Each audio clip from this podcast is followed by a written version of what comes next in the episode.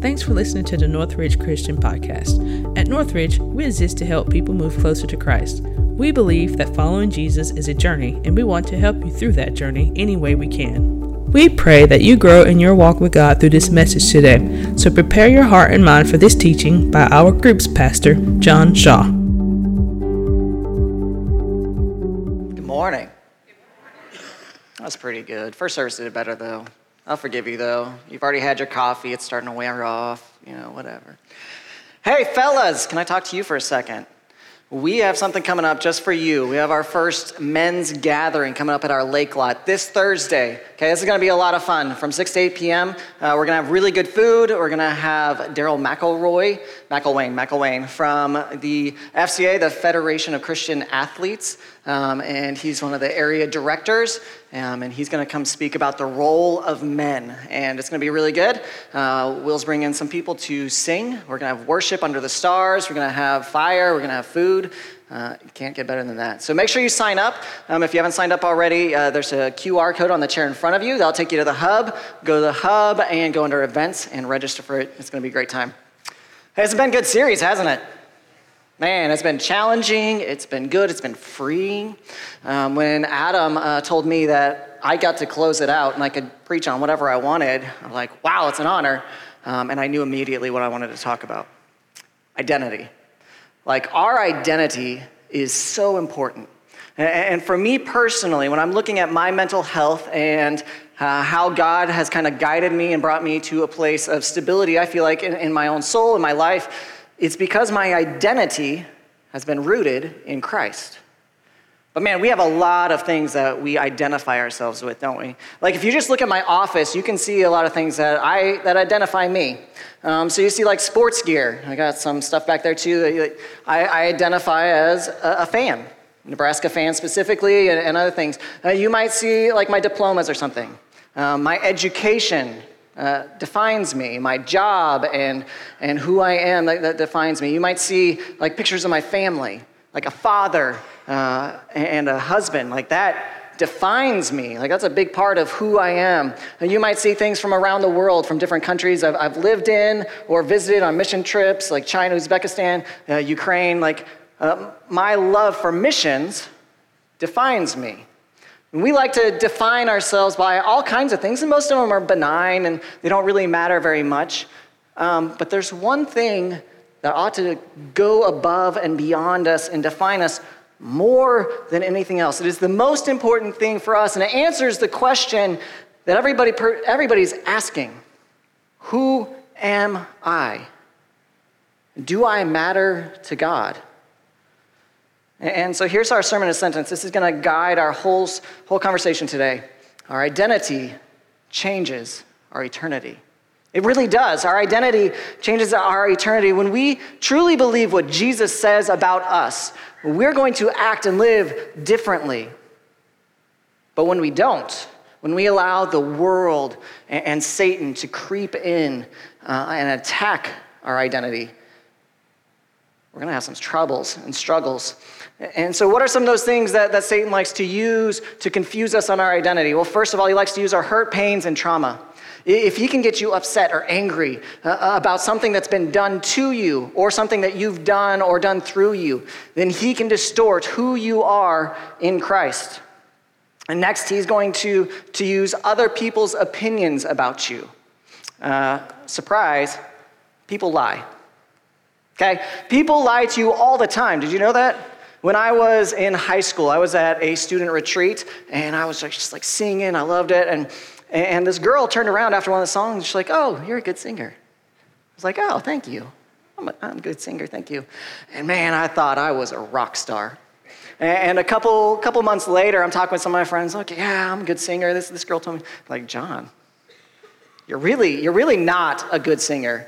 I'm like, but this girl, she, she told me so. Like, she, she wouldn't lie to me. So I went to my best friend. I'm like, he's not going to lie to me. He's going to tell me the truth. I'm like, so this girl told me this. I'm, I'm a good singer, right? It's like, John, you have no range. You're just like right here the whole time. You cannot sing. Just leave it to the professionals. I was crushed. See, somebody lied to me, and I believed it. And I thought I was a rock star. Most often, it's more in a negative way, isn't it? Most often, somebody says something about you, uh, and it just starts to eat at you. It goes deep into your soul, and you, you feel unworthy, uh, unable, incapable, unloved, unvaluable. So people, people lie, both good and bad. Uh, Satan will use our media, our social media specifically, to distort your identity. What happens when you start scrolling through and you see these people with their perfect lives? What does Satan tell you? Well, you don't, you don't have it all together. Look at this person. This is what a good person who's got it all together looks like, and you're not there. And you just start to feel like, I just don't measure up. I'm not there, and I, I never will be. And, and finally, he uses our, our feelings. Like we talked about this a couple weeks ago. The feelings are a bad indicator of who you are. Feelings lie. So we have a million different things, a million different people, a million different ways uh, of people telling us who our identity is. And when we're looking at our mental health, if we are not rooted in Christ, if we don't know our identity, each one of these is going to erode and destroy our mental health. You will never be truly happy, successful, or genuinely fulfilled until you know who you are in Christ. I truly believe that. So, how do we know who we really are? I love how the 17th century uh, mathematician, physicist, uh, theologian put it like this Blaise Pascal. Said, Not only do we know God by Jesus Christ alone, but we know ourselves only by Jesus Christ. We know life and death only through Jesus Christ. Apart from him, we do not know what is our life, nor our death, nor God, nor ourselves. In the Bible, specifically the New Testament, did you know it says over 35 things about your identity in Christ? 35 things. Like, these are a lot of really important things, and if you take them to heart, if you, you, you make them a part of who you are, it's going to change your life. We're only going to focus on five today. I'm going to make it simple on you. We're going to focus on five parts of your identity, and they're all coming from one passage uh, 1 Peter 2. We're going to start in verse 9. 1 Peter 2 9. But you are a chosen people, a royal priesthood, a holy nation God's special possession, that you may declare the praises of him who called you out of darkness into his wonderful light. Once you were not a people, but now you are the people of God. Once you had not received mercy, but now you have received mercy. So the first thing we see from this is you are chosen. You are chosen. Each one of these is going to be written in the emphatic for you to write down because you need to take this in. But I'm going to be talking about you. You are chosen. This is important for all of us because our deepest wounds comes from rejection, right? And because rejection hurts so much and we've all experienced rejection, we spend so much of our lives trying to earn acceptance, don't we? try to earn it from our family and our friends and our coworkers, uh, from those that we respect, and especially those that we envy. And we do all kinds of crazy things to earn acceptance, right? We can see this in the houses that we buy, the cars that we drive, the clothes that we wear. We do all kinds of crazy, crazy things for acceptance because of the pain of rejection. Remember when you were in elementary school, they're picking teams? If you weren't picked first or within the first couple, you start to worry what if they pick me last? And then if you were last, oh man, you are crushed. You hate being picked last, right? Being chosen does a lot for your self worth, doesn't it? If you're chosen for an award or an honor or a promotion, it means a lot for you. Do you know what boosts my self esteem? That Lindy chose me. Yeah, my wife Lindy, uh, when she moved to Colorado, she surfed through our staff page at our church and she found the only single guy, and then she Facebook stalked us, me, and she chose me. Some of you might find this creepy, I found it endearing. But she chose me, and I love that. And guess what? God chose you. God chose you somebody doesn't like you, that's their problem. Listen, listen to this from Ephesians 1 4. For he chose us before the creation of the world to be holy and blameless in his sight by his love. Before the stars and the world and the, the sun and the moon, and before the oceans were created, before the land and the plants and the animals, God chose you. He chose you. You are completely valuable and acceptable. And how are you? Why are you acceptable? We see this Titus 3. Jesus chose you. Jesus treated us much better than we deserve. He made us acceptable to God and gave us the hope of eternal life.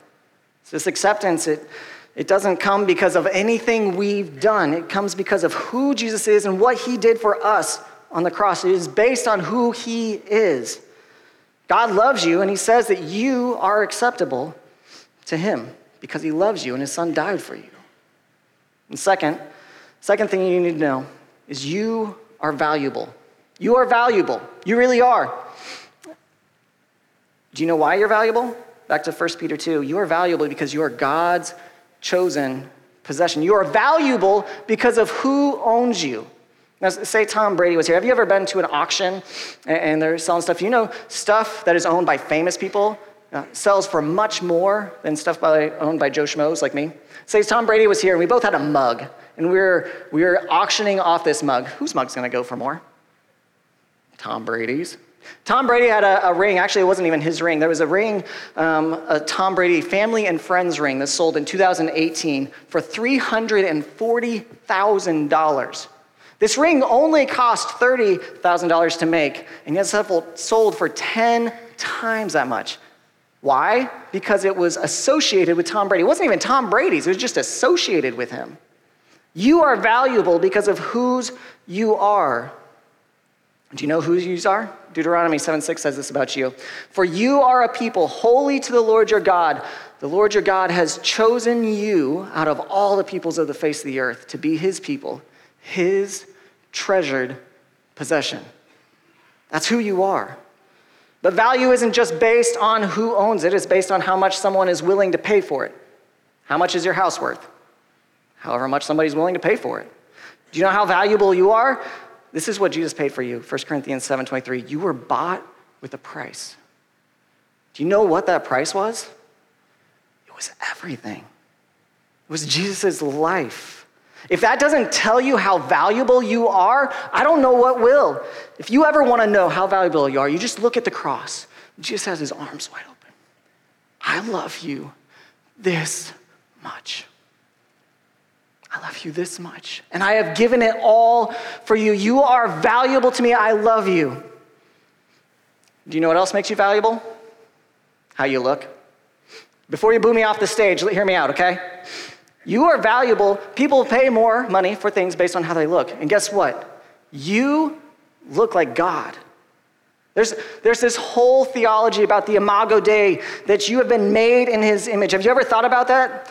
Look at this Genesis 1:27. So God created mankind in his own image. In the image of God he created us. Male and female he created them. You don't make something that looks like you unless you care about it. When God made mankind out of the dust of the earth and he breathed his breath into us, he gave his value based on his value.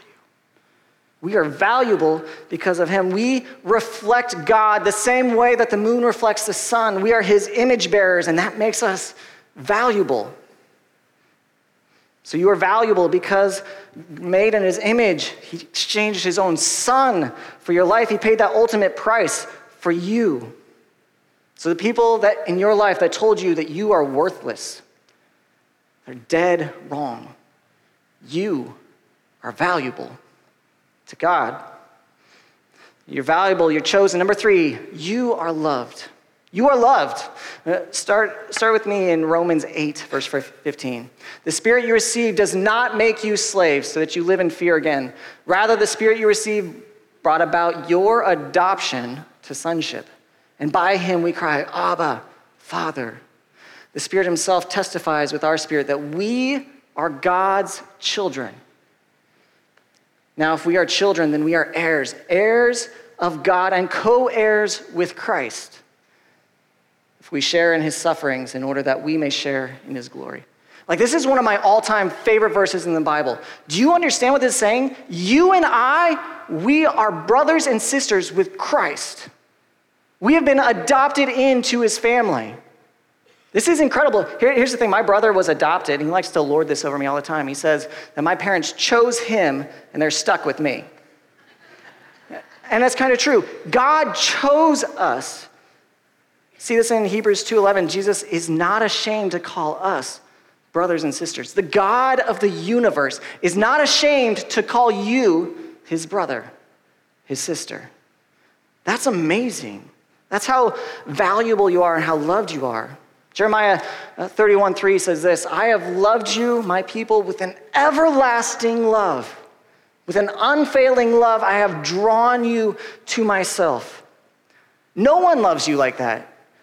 No one. Like, I love my wife and my kids more than anything on this earth. And I fail them all the time. All the time, I fail them, and I love them more than anything.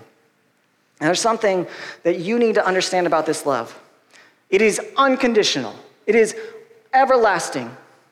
It's not a I love you, but. It's not an I love you if. Like so often we think like God wants us to do these things for him to love us. No, no, no. God's love is an I love you and. I love you and I have a plan for your life that is better than anything you can imagine. I love you and there are some things that I want you to live out in your life that is better for you than what you're thinking. Here's the thing that you need to hear. So, if you don't hear anything else today, hear this. God loves you so much, and because He loves you so much, He refuses to leave you the way you are. Do you hear that? God loves you so much, He refuses to leave you the way that you are. God's love is unconditional, it doesn't depend on anything you've done. It's just because you're His child. This is, this is how I love my children. I hope for those of you that have children, I hope this is how you love your children as well. Like students, like someday you will understand this when, when you get your, your first child and you're holding them and you feel like your heart's about to explode out of your chest. Eh, eh, eh, let, let me let Ryan Reynolds explain this for you. I used to say to her, I would take a bullet for you. I would, I would, I could never love anything as much as I love you. I would say that to my wife, and then the second I looked in that baby's eyes, I knew in that exact moment that if we were ever under attack, I would use my wife as a human shield to protect that baby.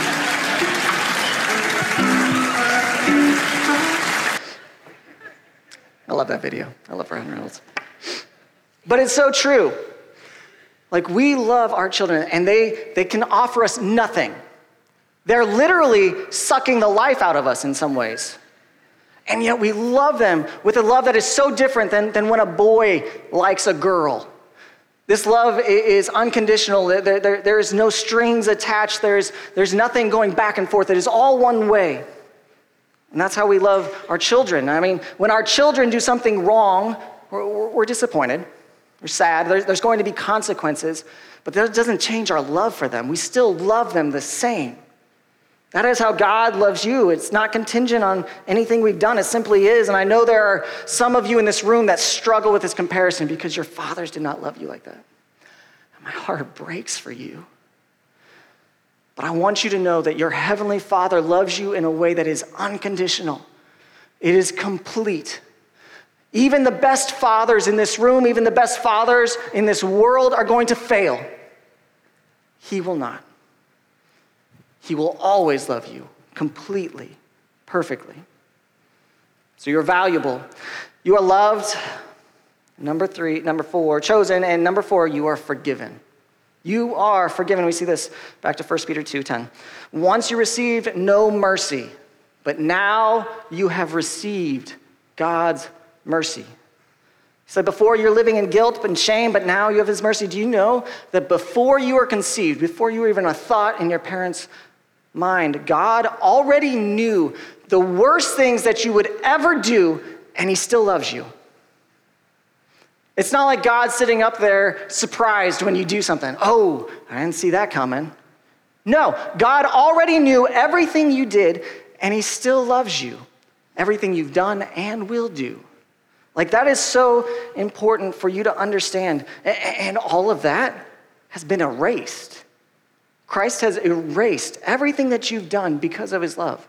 Might still be consequences, some natural consequences based on what you've done in this world, but it's not like God sitting up there and getting back at you. So often we kind of think like when something bad happens to us, you know, God's getting even with me for something I've done. Is that how you treat your children? That's not how God treats you. No. Uh, Romans 8 1 it says, There is now no common condemnation for those in Christ. None. Zero. God doesn't hold grudges. It's not like he's sitting up there, oh, did this, mm, did this. No. He loves you and he's forgiven you completely. You need to internalize this. And here's the cool thing it's not for your sake, it's because of who he is. See this in, in Isaiah 43 25. I am he who blots out your transgressions for my own sake, and I remember your sins no more. You see that? God forgives me not because of who I am, not because uh, of anything I've done. He forgives me because it's in his nature to forgive. It's in his nature. That's who he is. God wants to forgive. And besides, you're forgiven because Jesus has already paid the debt. It's already gone. That's what Paul says Ephesians 1 7. In whom we have redemption through his blood and the forgiveness of sins according to the riches of God's grace. You're chosen. You are valuable. You are loved. You're forgiven. Our last one today you are capable. You are capable. You know, that's what, the, what Jesus says about, about you. You are fully capable to become all that God has made you to be. Back to 1 Peter 2 9. You, you are a chosen people, a royal priesthood, a holy nation, God's special possession, that you may declare the praises of him who called you out of darkness into his wonderful light. Do you hear that? He's calling you a priest. You are a priest. I, I kind of get weirded out sometimes when somebody calls me pastor or reverend or, or whatever, because here's the thing you and I, we're the same. I might be up on the stage right now, but you have been ordained as a priest, as a pastor, the word to share the word of God. Each one of you has done that. That's such an amazing thing to be a priest. Do you understand what a priest does? They go between man and God and God and man and they mediate. You get to go directly to God now. You are a priest. And He has given you all that you need to do that. Not because of anything we've done. Now, 1 Corinthians 3 5 to 7. Not that we are competent in ourselves to claim anything for ourselves, but our competence comes from God. He has made us competent as ministers of a new covenant. He has made you completely capable and competent now, let me tell you why this is important. I think most people uh, in their life feel this kind of gnawing insecurity that I'm just not good enough. I, I could never be that. And what, why is that? Because a lot of us, we're just playing these messages over and over again in our head from people in our past that have said things about us like, you don't matter. You're not good enough. And these messages weren't true then, and they're not true now. And so, what you need to do is you need to replace those messages with the truth of what Jesus says you are, because you are capable because of Christ. He has given you all that you need to do all the things because of Christ who gives us strength. You have God's Spirit inside of you. You are a priest of God.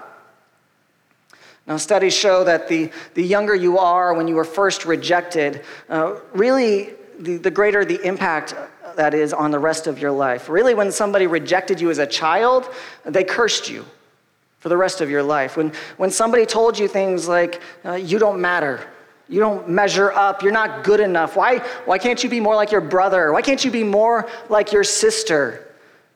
Can't do anything right. They cursed you. How do you reverse a curse? By believing what Jesus says about you, by internalizing this, that, that, that, you replace those messages in your head by, by, we talked about this a couple months ago, by preaching to yourself over and over and over again the truth of what God says that you are, that you're loved and you're acceptable, you're chosen, you're forgiven, you're capable, and you list these things, these verses uh, that we've talked about today, and you put them on your, your fridge and you look at them every day. Maybe you, you put them on your nightstand and you read them every night before you go to bed, and you read them every morning before you wake up, when you wake up. So, the first thing that you do every morning, the last thing you do every night, is that you're recognizing who you are in Christ. Maybe, maybe you pray about it. Each day you take one of them. Like, God, I am not feeling lovable today. I am really struggling. Can you just open my eyes to, to the truth that I am lovable by you? Because, see, the, the battle begins in your mind, and the thoughts have to be conquered. So you lean into the Holy Spirit and you ask Him to renew your mind that you think like a child of God who is loved and you think not just here, but you truly believe what Jesus says about you that He cares about you, He's wild about you. Studies show that your self identity is, for the most part, shaped by what you think people think about you. Did, did you hear what I said? It's not what people actually think about you, it's about what you think people think about you. And man, we can get that so wrong, can't we? So wrong. That is why it is so vitally important for you to make Jesus the one who is most important to you. Because you already know what he said about you. When you know what Jesus thinks about you, and, and this is what you think, it doesn't matter what anybody says about you. It doesn't matter what your parents or friends have said about you, your coworkers, or, or, or some random jerk that you met on the street who said this bad thing about you. It doesn't matter. None of that matters about you. You're not that. You're not what you tell yourself that you are.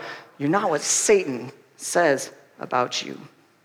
So, as your friend, as, as your pastor, as someone who cares about you, let me ask you who, who are you going to believe?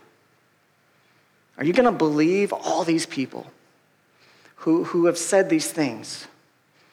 Or are you going to believe the God of the universe who knows your innermost thoughts, the worst parts of you, and still loves you? Who are you going to believe? Who are you going to believe? Start believing what God says about you. And here's the beautiful thing here's the amazing thing. When you recognize your true identity, when you start understanding this about yourself, the way you look at it and see others will change as well. When you know that person across from you who's cursing you out right now is made in the image of God and that God loves them and that they are valuable to God even if they haven't accepted it for themselves yet, when you know that about them and you start treating them differently, your relationships will change. The way you treat others will change.